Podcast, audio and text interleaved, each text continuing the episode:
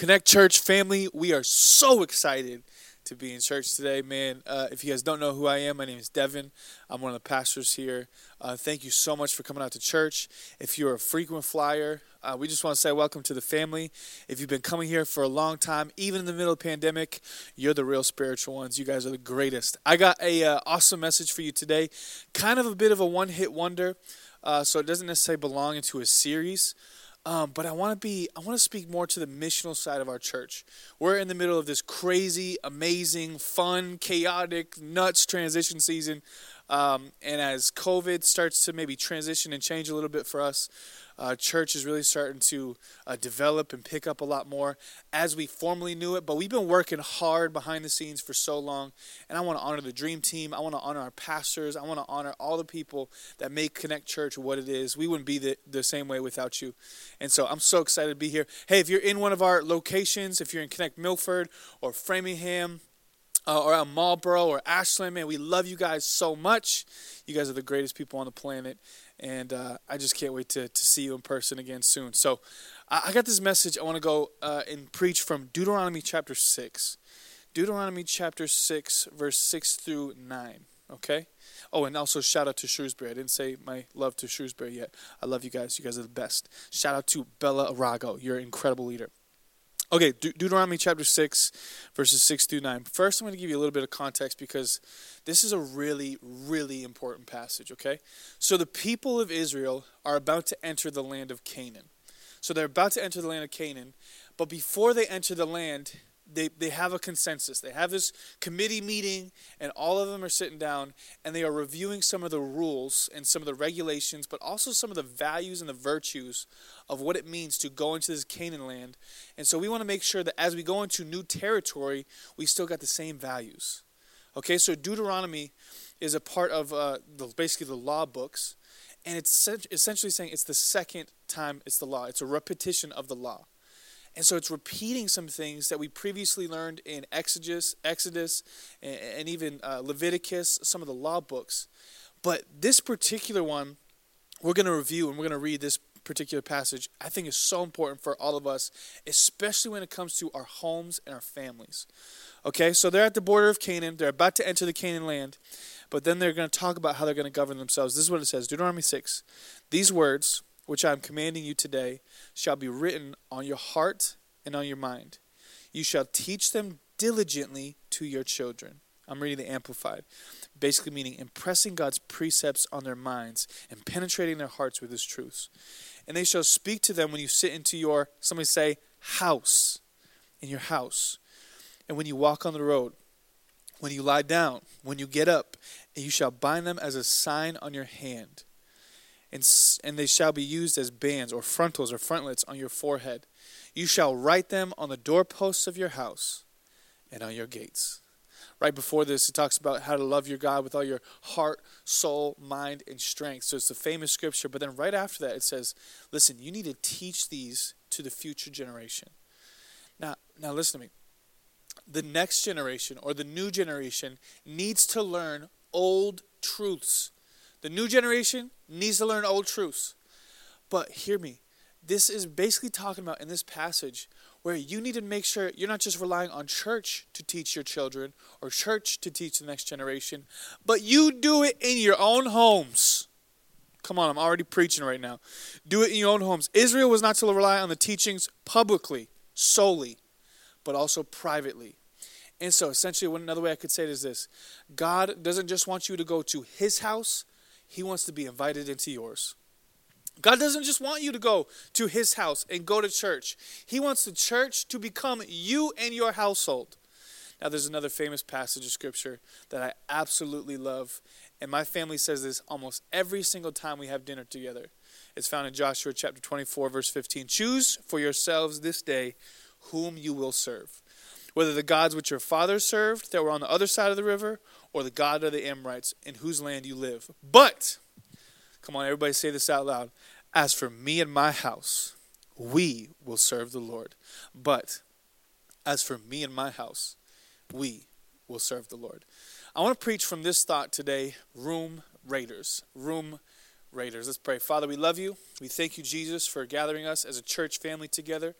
Uh, we are so honored, so humbled that you would speak to us. So, so would you do so right now, Lord? Speak to us.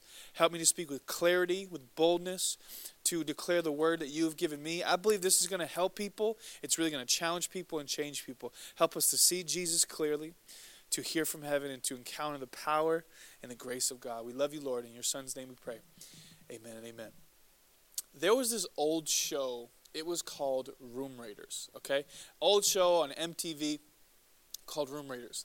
Now, I loved watching this show because the concept was so brilliant. Now, for some of my millennials, you'll, you'll, you'll know this. We loved this show back in the day. For some of the Gen Zers, it might be a little too old for you. You might not know this.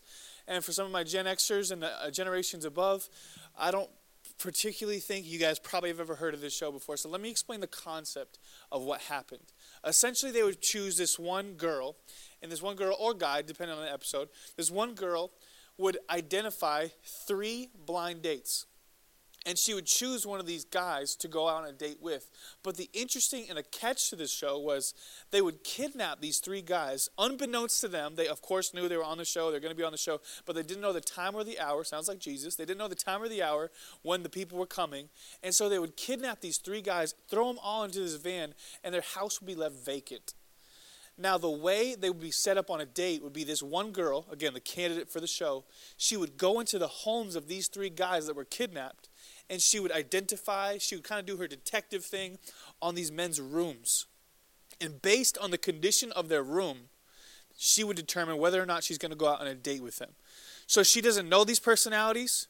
She doesn't know who these guys look like. She doesn't know if they're cute. She doesn't know if they're buses. She doesn't know anything except for the contents of their room. Whew, this thing will preach today. So she walks into these houses. Okay, some houses you see, oh, there's a there's a cemetery across the street. That's really interesting. Oh, you go up into the living room and you realize, oh, this this place seems pretty organized. You go upstairs. Okay, it's a big house. There's a small house. Oh, look at the car in the driveway. So she's collecting all this data, all this information. If you guys are a part of the student ministries, you know dating is for data. You're collecting information, you're trying to hear from God, and then when you combine those two things together, you can make a wise choice for somebody. So they go into this house. This girl goes into this house. She goes up to the rooms. And if, imagine putting yourself in this scenario. Okay, these guys got kidnapped. They didn't know when these people were going to be taking them, but they did know at some point they would be doing so. So they would probably be living on edge constantly. So they go up into this one room, and finally they see, oh, messy bed. Oh, it's disgusting. Oh my gosh, look at that. Look at that bed. They go into the bathroom and they realize, oh, there's toothpaste all. There's just there's just beard hair all over this. That's disgusting. This guy doesn't clean up at all. This guy's a slob. This guy's a mess. Goes into a separate room, a different room of another candidate. Okay, this guy seems to be pretty cleanly. Seems to be pretty clean. Let's look into his closet. Oh, this guy's got a lot of shoes. He's got he's got way too many shoes. I'm talking about myself right now. He's got so many different types of shoes, and you can identify the passions of a person based on the contents of their house. So then she goes into the third one. She finds a bunch of different things there, and then now she has a bunch of information, and she's gathering this information. She sees these three guys finally. They introduce them into this house, and then she goes, "Okay, well, room number one I didn't really like." and she eliminates candidate number one, and this guy walks out. Room number two, I, don't know, there's just kind of some weird stuff in the bathroom. I didn't really like that. She eliminates, and finally, room number three is who she chose based on the condition of his room. Now, watch, this is really important. I think this is really healthy for us. Put yourself in this scenario. What if one day, let's apply some spiritual application to this. What if God came to your house? What if he came to your house unannounced? knocked on the door, and said, I'm taking you out of this house, and now I'm going to assess the condition of your home.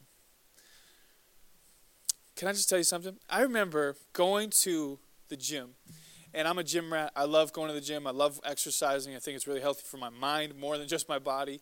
So I'm going to this gym this one time, and you know, you get a little pump on. You look into the gym mirror, and you look in the gym mirror, and you're like, wow, I feel like I look pretty, pretty, pretty lean right now look pretty lean. I got my traps, you just traps all the way to the neck. I'm just I got my traps. We're good. And I'm like, this this gym mirror makes me look really good. I leave. Five minutes later, still got my pump. Five minutes later, drive to my house. I walk into my house. I look in one of my house mirrors, and all of a sudden, I just look like Arnold Schwarzenegger, and now I look like Gollum. Like, what just happened? Anybody else feel this way? where you look in some other people's mirrors or you look in a gym mirror and you're like, I look completely different than when I look like at home. I don't know if you've ever felt this way. This has happened to me a ton of times where I'm literally looking in my home mirror and I'm like, I look a lot different than I did at the gym. You really want to know the character or the contents of a person's character? Don't just look at how they act at church. Don't just look at how they look like at the gym. You really want to know somebody, look at what they're like at home. This is this is Deuteronomy for us. Deuteronomy is literally communicating to us, hey parents, hey leaders, hey Christians, what's the condition of your home like? What would you find? What would God find if he knocked on the door and he said, I need you to get out right now, and I'm going to assess the condition of your house. Man, that's a question. What would your home be like? What would he find? What character, what contents, what personality type would we come up with based on the condition of your home? If you walked into my house you would see my house is pretty organized. My wife is a very organized woman. She's amazing when it comes to home decor, interior design. She's even doing some outside design work right now. She's doing an incredible job. You would walk into my room and you would see my wife built this whole like library. Okay, first of all, let me just tell you something because I can feel people judging me. I can preach, okay? I can talk. I can cast out a demon. I cannot put up a bookshelf, okay? I was not gifted with the handy gene, okay? I have no handiness whatsoever in me. All right, so like, listen, if, if somebody needs me to move something, I'll move something. If somebody needs me to build something, I'll cast the demon out of that thing. I'll pray for you. I'll intercede for you. I'll motivate you. Can't do it for the life of me, okay? My wife is that way. She's gifted with it. I'm not. I've accepted that weakness. Stop judging me, okay? Some of you guys are not handy either. So you walked into our room and you would see we got a big bookshelf, a ton of books. I was so excited because I'm really developing and building my library. You would see that you walked into our home, you could you could probably in, in get information and say, okay, these people these people like to to read. You would see that we have a ton of Bibles everywhere. I, I probably got like 15 different Bibles. Nat has a has her own makeup room. She has her own like treatment room. Uh, she's an esthetician, and I got my own little desk. And you you'd see that there's there's a lot of kind of chaos in our house because we got two little boys, we got a bunch of toys. You could you could assess a lot. You could gain a lot of information if you just looked at the condition of our house. That's what I want to ask. Is not so much is your house organized. This is not that sermon. Is your house clean? Is your house organized? This is not what this sermon is about. Let me ask you this question. If somebody walked into your house, if somebody raided your room, what spirit would they find? What kind of spirit? Would be found in your home. I, I wrote down four that I see all throughout Scripture that I think when it comes to our homes, when it comes to our houses, I think we should find these four spirits. And these are four things that we are trying to, as a Frye family, as Natalia Frye, Devon Frye, Ezra, and Zion, we're trying to attain for our house. Number one would be this. The first spirit I hope you would find, and I want to challenge our church to do the same thing. I hope you would find a hungry spirit a hungry spirit. Let me just ask a simple question. When was the last time you just said, I need a word from God? When was the last time? You just said, I just I need to hear the voice of God. Listen, you don't need you don't just need more wealth. You need a whisper. You need to hear the voice of the Lord. Man does not live on bread alone, but every word that proceeds from the mouth of God, Matthew says. Like, like we don't just need more food. We don't just need more wealth. We need a word. And how many people are deprived and starving without a word from God? Some direction. Friend, you need direction in your life. Wisdom, listen to me, you need to write this down. Wisdom will only take you so far.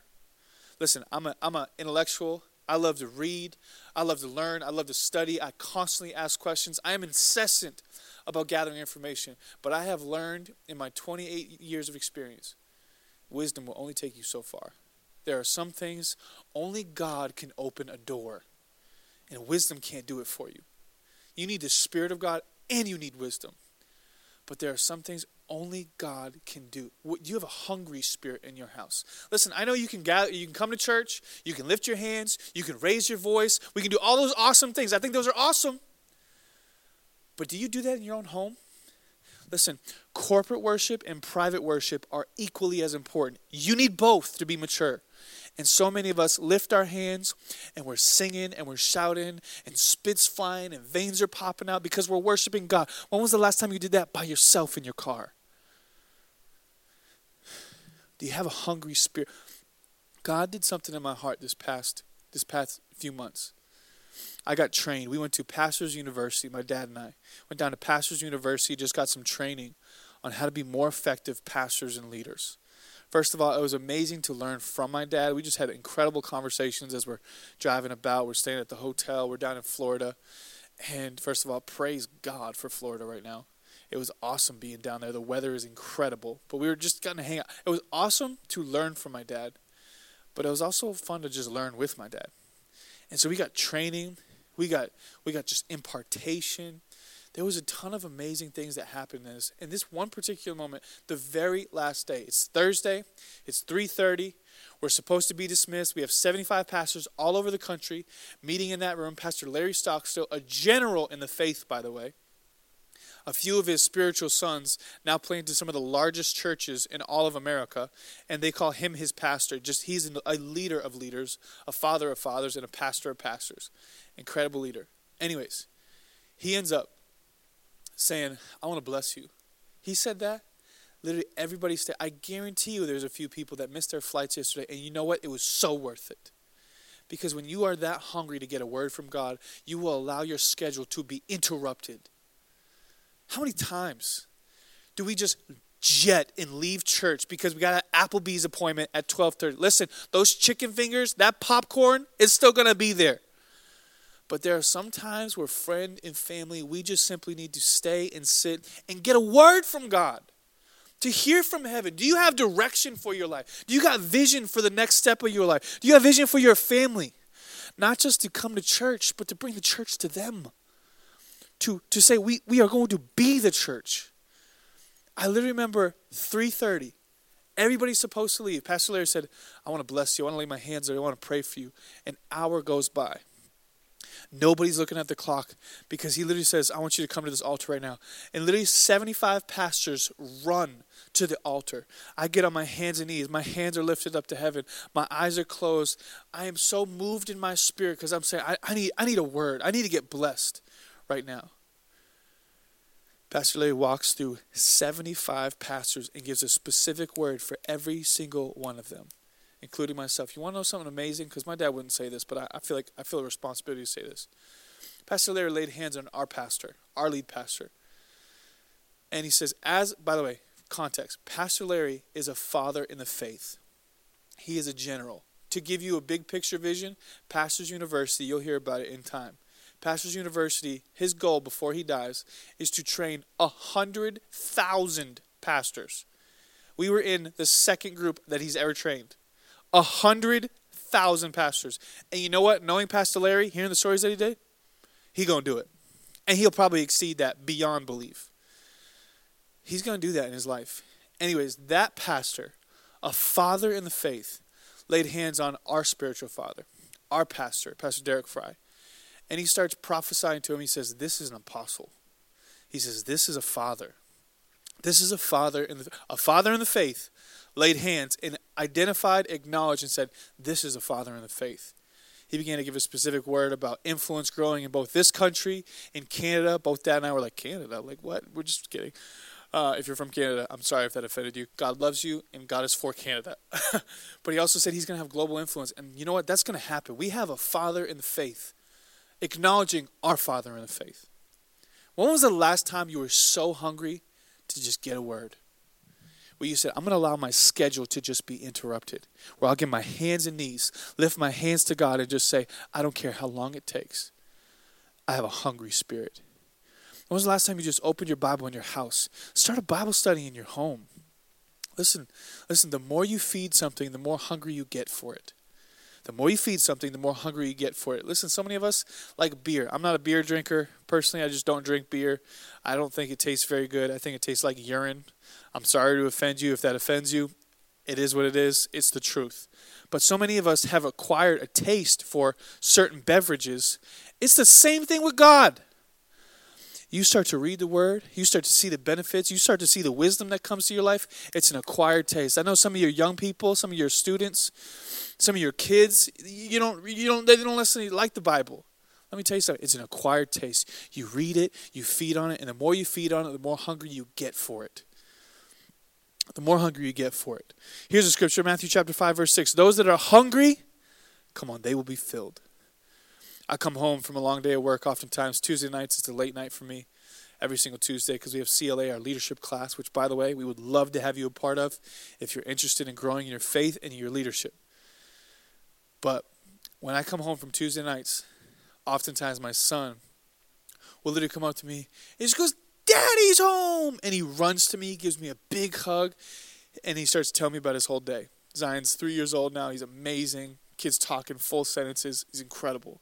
And he runs up and he just chases after his father. When was the last time you chased after your father? I think it's been a long time for a lot of us. And not just in corporate settings, but in the home. Do you have a hungry spirit? Number two, do you have an honoring spirit? Do you have an honoring spirit? Here's something I know we need we need a dishonor detox. Man, we need a dishonor detox. In cancel culture world, we need a dishonor detox. Things are being canceled left and right. It's getting ridiculous. We need a dishonor detox. I can't imagine the heart of God. Listen, I think some things need to be canceled. Make no mistake about it. I'm not going political right now, but some things straight up need to be canceled. But when it comes to people, listen, thank God you weren't canceled. Thank God that God extended His love, extended His grace, and extended His mercy, which you and I did not deserve. Thank God God didn't cancel us. And we live in a dishonoring culture. And listen to me, I know this for a fact because you, you read about it and you see it in the story of Noah and his sons. Noah made a foolish mistake. He got drunk. He was found naked and drunk. He was found naked and drunk, and his sons, one of his sons, exposed him. The other two covered him. Because, and then watch what happens. Noah cursed the son that exposed him, and he blessed the sons that covered him.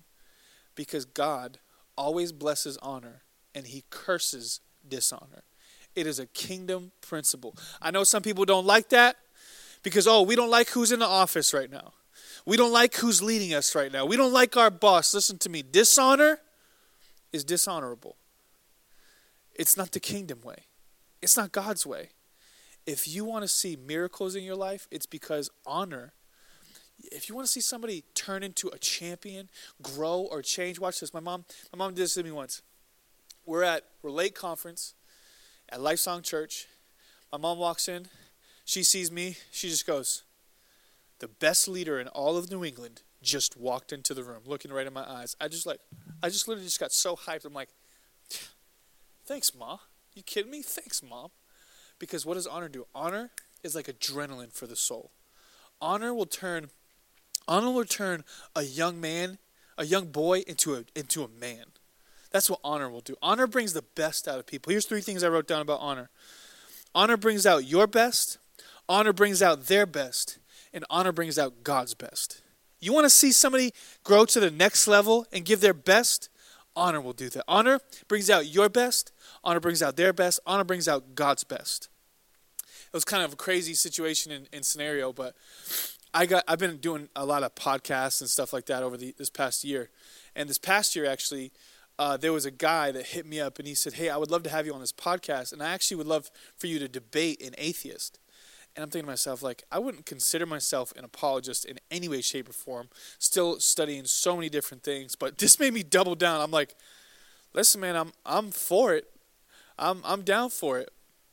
Um, and the, the day comes. Honestly, I'm pretty nervous because this was a big podcast.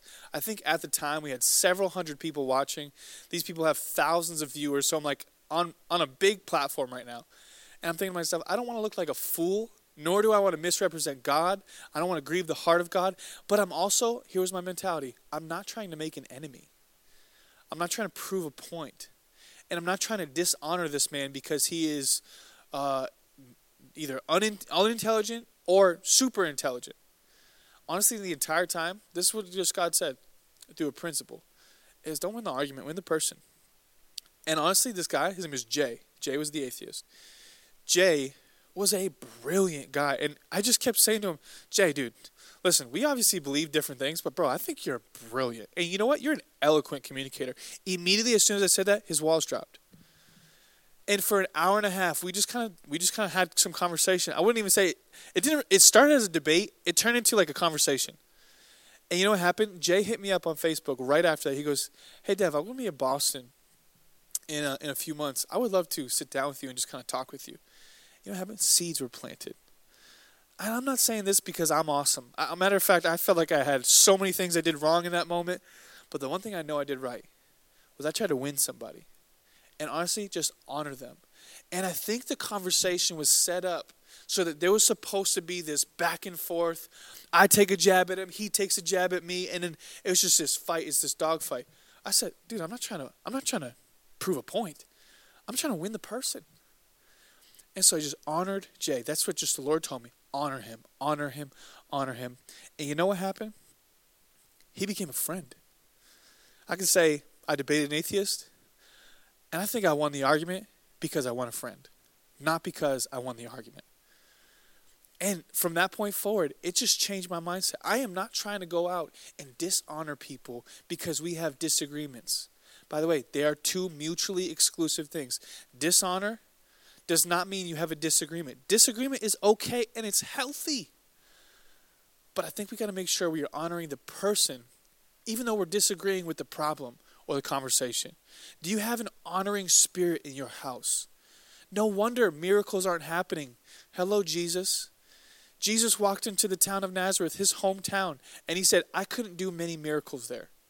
Why? Because the people were just familiar with who Jesus was. They said, Isn't this Mary's son? Isn't that just the carpenter? And it said Jesus did not do miracles there because there was not honor. Honor is the soil in which miracles grow. One more scripture for you, and I'm going to go to point number three. But Ephesians chapter 6, verse 2, it says this Honor your father and mother. This is the first commandment with a promise, Amplified Version. That it may go well with you. Here are two promises attached to honor. That it may go well with you and you may live long in the land. Here are two things that are attached to honoring your father and mother, really to the principle of honor, is you will have prosperity and longevity. That it may go well with you, prosperity, and that you may live long in the land, longevity. So honor brings prosperity and honor brings longevity. It is not culture's way. This is kingdom way. And kingdom way is inside out, upside down. It is different than the way the world goes. But this is what God expects from the believers and from the followers of Jesus is that we would be people that are honoring. What would they find in your house? Would they find a hungry spirit? Would they find an honoring spirit? Third, would they find a hospitable spirit? I, by the way, I said hospitable, not hostile. So many of us, we can't wait for arguments and fights. Listen, I put that aside. My strength finder, I don't know if you guys have done personality gift assessments. My strength finder, my top strength finder gift, really feels like a curse sometimes, is competition. Okay? I am more competitive than you. It is what it is. I'm more competitive than you. I will find a way. Listen, if you ain't cheating, you ain't trying. I'm just kidding. Don't say that. That's not scripture. That's heresy. Okay? But listen, my number one gift on Strength Finder years ago was competition. I had to be the best at everything. I had to beat everyone, and I lost friendships. I got in fights for it. I got popped in the face many different times. I popped some people in the face many times because competition was something I, I just had to be better. I don't think that's the kingdom way. I think it's okay to be competitive in some areas as long as it's a healthy and a holy competition. But you are not competing against anybody else other than you. I want to be the best version of myself. And my number one adversary and opponent that is my rival and I'm trying to compete with is me, not other people. And so, what are you doing? Is this, is this a hospitable spirit that you have or a hostile spirit that you have? Where you're constantly at odds with people. But listen, God, God is expecting so many of us. We have been gifted with so many different things. I'm going to step on some toes in this point. Let me just tell you. God has expected us, God has given us so many different things. We are so blessed not to just be blessed, but to be a blessing, right? We know the scripture. Not just we're blessed, not just to be blessed, but we are blessed to be a blessing. Here's what Here's what one scripture says Proverbs chapter 11, verse 25. The Passion Translation says it beautifully. Those who live to bless others will have blessings heaped upon them. Oh, I love that. And the one who pours out his life to pour out blessings, watch this, will be saturated with favor. Oh my gosh, that's such a good scripture. I'm going to read it one more time. It's so nice, I'm going to have to read it twice. Those who live blessed, those who live to bless others, will have blessings heaped upon them. and the one who pours out his life to pour out blessings will be saturated with favor. I don't know if you need more motivation than that. I want my life to be saturated with favor. Here's something I wrote down. When you learn to be good to people, God will always send you good people. When you learn to be good to people, God will always send you good people. Uh, something, here's something specific. This is going to step on some toes. Some of us have three guest rooms in our house, and you haven't had a guest in your house for three years. Friend, does that make sense? I think so many of us. Let me just let me tell a story first, so you get my heart. This is not to be mean. This is to be honest, because I think God grieves at seeing people that can't find a home, want to be in their purpose and their calling, and so many of us are just like the guys that just walked over the Good Samaritan. That's a problem for somebody else, and you just walk by them. That's that's a problem, but it's not my problem. Listen, I'm not saying you have to solve the problems of the world, but so many of us are exposed to needs and problems, and that is God stretching your faith. Nat and I, when we bought our house, um, we were outside the house. It was the day before closing, and we were just like nervous, excited. We saw this house.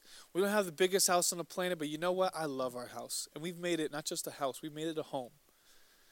But we said the night before we got it and we closed, we laid hands on it. We prayed out in the parking lot in our car. We extended our hands and we said, This house will be a house used for ministry. This is not just a house where we can grow old and be comfortable in. This is a house we will use to serve people. And I'm not saying that because we're, you know, grade A, incredible heavenly citizens. I'm not saying that at all. There, we have so many things that we are imperfect in, specifically me. But listen, we knew when we got our house, that house was going to be used for ministry. We, we joke about this all the time, but when people come over our house, they sit on our couch. Our couch is anointed. Immediately, they sit, their butt hits the seat on our couch. Immediately, tears start to fly. it just kind of happens. But we have ministered probably more in our home than we have in our church. I think that's the heart of God. Is for so many of us, we have resources, we have equipment. We got a heart for this. And God's saying, would you would you open up first of all your heart? Would you open up your hand and would you open up your home? You know, we're we're we're going to be hosting in the next few years. This is going to be a vision of our church.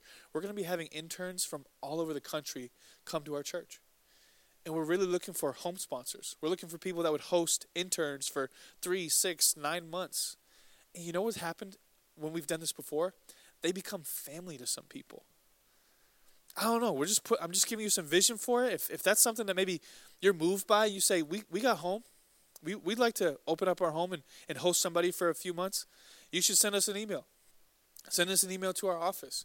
But, but God has blessed so many of us with resources, with homes, with space, with, with cars. Our businesses are flourishing, not so that your business can just flourish, it's so that you can use it for the kingdom of God and bless people and honor God with it. Here's another scripture in Job 31 31. This is speaking about Job. Didn't those who worked for me say, this is Job speaking, didn't those who worked for me say, He fed us well? Job is saying, I fed you real well weren't there always second helpings? In other words, uh, you always got seconds. You got a second plate. There's, you got a whole lot of food. You ate a lot. And no stranger, this is what he says. Job says this about himself. Can you say this about yourself? He says, No stranger ever had to spend the night on the street. My doors were always open to travelers. No stranger ever had to spend a night in the street. My doors were always open to travelers. Christians should be known for their generosity and their hospitality. Unfortunately, it's the exact opposite. We are known for being stingy and we are known for being hostile. Now, I'm not saying Connect Church. I'm saying the church globally, many of us are known for being stingy. Many of us are known for being hostile. Oh, you don't believe this? Oh, you're not going to heaven. How could you say something like that? I think I think we got to assess our hearts. Is what resources have God has God given me that I might bless other people with? Just as a little illustration, a, a point. I remember being at Popponesset, I believe I said that right, beach out in Cape Cod. I was doing a wedding there. I was driving this beautiful neighborhood. Oh my gosh, multi-million dollar homes right on the beach. Every single home, every single one of them, private property. Do not enter. And it just had tons of warning signs, trespassers. It had all these different things. It's like, dude, why why have you been given all this wealth if not to share and express and show love and, and host and be hospitable? That's that's culture's way. That's not kingdom way. Job says it. He says he says no stranger ever had to spend the night in the street. My doors were always open to travelers. Didn't those who worked for me say he fed us well? I, they had second helpings. Nobody had to spend a night on the street. Christians should be known for hospitality and generosity. Write this thought down. God will open doors for me if I open doors for others. Write it down. God will open doors for me if I open doors for others. If somebody walked into your house, would they see a hungry spirit? Would they see an honoring spirit? Would they see a hospitable spirit? And here's the fourth one Would they see a heavenly vision? A heavenly vision. Ah, again, I told you, I just came back from Pastors University. And there's just a fire in my soul. I'm not here to just make money. I'm not I don't have a plan B. Ministry is what we do. Ministry is who we are. And listen to me, so many people get it wrong. They think that oh, ministry is for the pastors. Ministry is for the staff. Ministry is solely for the dream team. No. I'm not the only one in full-time ministry. So are you. You are a full time minister. It may not mean that you are vocationally employed at Connect Church, but you are the pastor of your business. You are the pastor of that Starbucks. Listen, nobody else is coming. You're the leader. You're the believer that God has sent into that place. And I want to call the leader out of you, I want to call the minister out of you. Do you have a heavenly vision for where you're at? Do you got that vision? There's a scripture in uh, in Acts chapter 26, speaking about King Agrippa. So, King Agrippa, I won't be disobedient to the heavenly vision that God gave me. Do you have vision? Do you have a, not just vision for your life, do you have a heavenly vision? I think you can have vision for your life as I want to I want to be at this place. I want to have these businesses. I want to have this size family. I want to make this much money. I want to have this net worth. I think I think those things are awesome. But do you have a heavenly vision? I know for this church we do. We exist. If you know, if you're a part of Connect Church, why don't you say it out loud with me? We exist to connect the disconnected. That's why we exist. We do four things. We help people know God, find freedom, discover purpose, and make a difference. That is the purpose, that is the heavenly vision that God has given this church. I know what our vision is. I'll close with this last story. I remember hearing this from Pastor Larry. He shared this illustration about a bushmaster snake.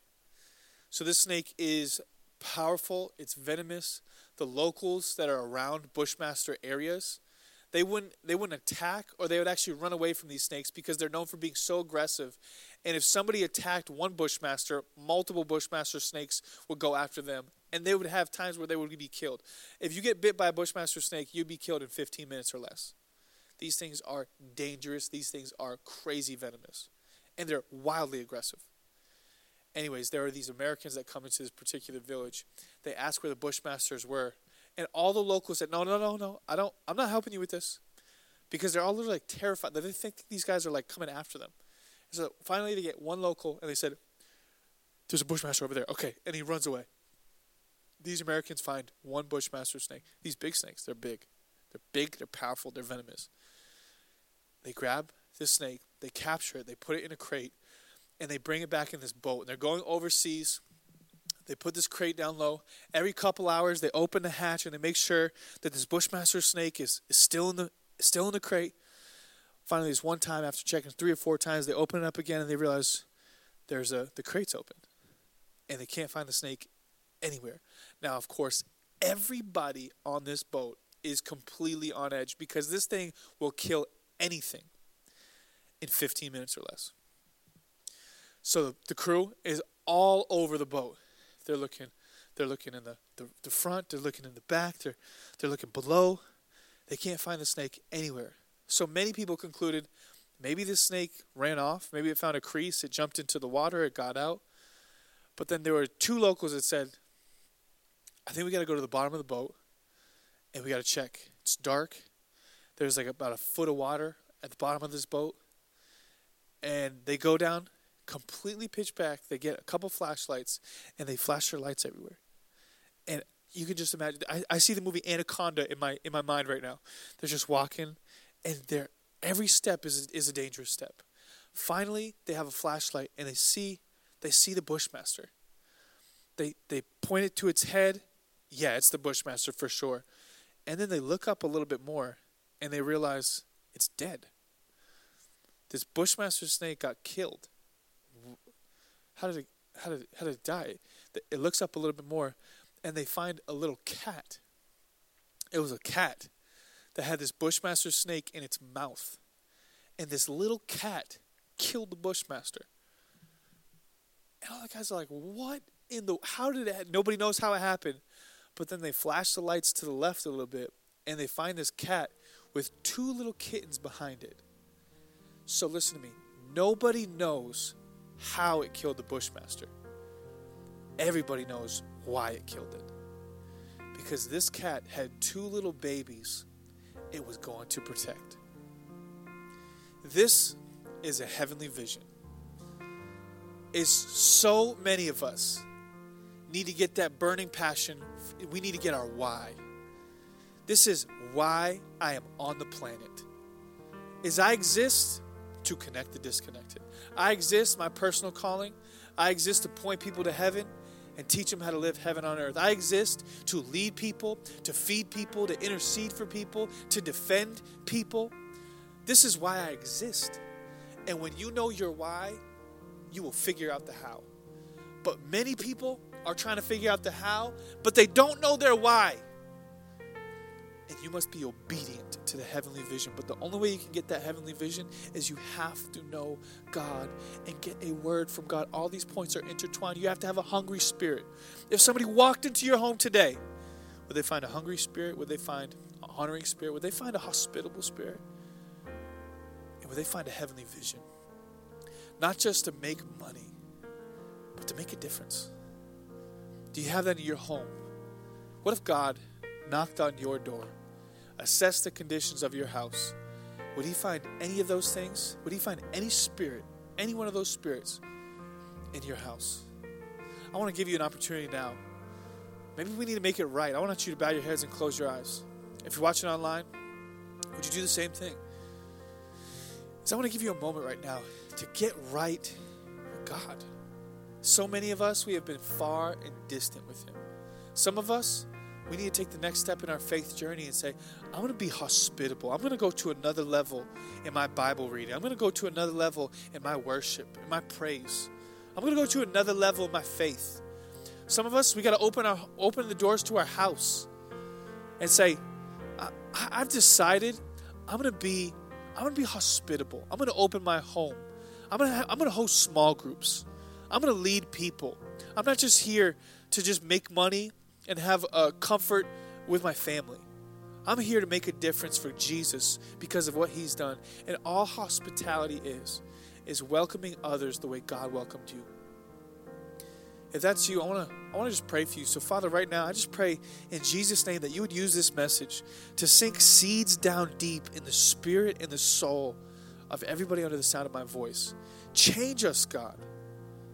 As you knock on our door like a gentleman you do not barge your way in. But would you would you give us a fresh revelation of all the stuff that God has done for us? He's given me salvation, redemption, transformation. He's literally changed my nature, my personality. If anyone is in Christ, they are a new creation. I'm brand new. And so, Father, give us a fresh revelation of what you've done for us so that now we can go forward and do great works for you. In Jesus' name. Now, if, if that's you, if today you need to say, I need to give my life to Christ, I need to, I, I don't know what my house would look like if God knocked on my door. Well, listen to me, friend. I've heard this story so many times. But there are some people that will hire a company to clean their house. But before they have the company come over and clean their house, you know what they're finding themselves doing? Cleaning their house. That is foolishness. The only way your house can really get cleaned is if you allow Jesus to come into it. And you can do it together. You can't do it by yourself. So many people come into church. So many times we've seen it. Well, I got, I got to get some stuff together before I come to church. No, let God do that for you. You're hiring a different kind of cleaning company. It doesn't clean your house, it cleans your soul, it cleans your sin. And that's what Jesus does for you. And so, if you want to give your life to Christ today, would you do that? I believe there's a number below. You can text as well to say, I want to give my life to Christ. But if that's you, if you're in one of our locations physically, if you're watching online, I want you to click a button. If you're watching in, in person right now, I want you to raise your hand on three and say, I want to give my life to Christ today. I need, I need Jesus to come and clean my life up. If that's you, one, Jesus loves you so much. He loves you so much. Two, today is your day for salvation. Don't you dare wait another minute. You do not know if tomorrow is promised. Three, if that's you, would you shoot your hand up boldly and say, I want to give my life to Christ today? I need Him to clean my life up, but I want to be used greatly by God. If that's you, I want to pray this prayer with you, and we celebrate and honor every single hand that was lifted. Father, seal that prayer in their hearts right now, Lord. I see, I see sinners turning into saints. People being transformed from the inside out. Change their mind, change their ways. Change us, Father. Thank you for doing it for me all those years ago. It changed my life. You gave me purpose, and I pray you do the same thing for them. Set our church on fire to take care of the lost, to raise up people, to develop leaders, to be hospitable, to have a word and a hunger for God again. I pray you do this inside of us. In Jesus' name, amen and amen. Hey, church family, I love you so much. Listen, if God knocked on your door, what would he find? This, this sermon has some homework attached to it. And so I want to challenge you to keep going forward. Have a hungry spirit. Ask God for that hospitable, honoring spirit, and get a heavenly vision from God. I believe He's going to do that today. I love you so much. God bless you. Thank you for listening.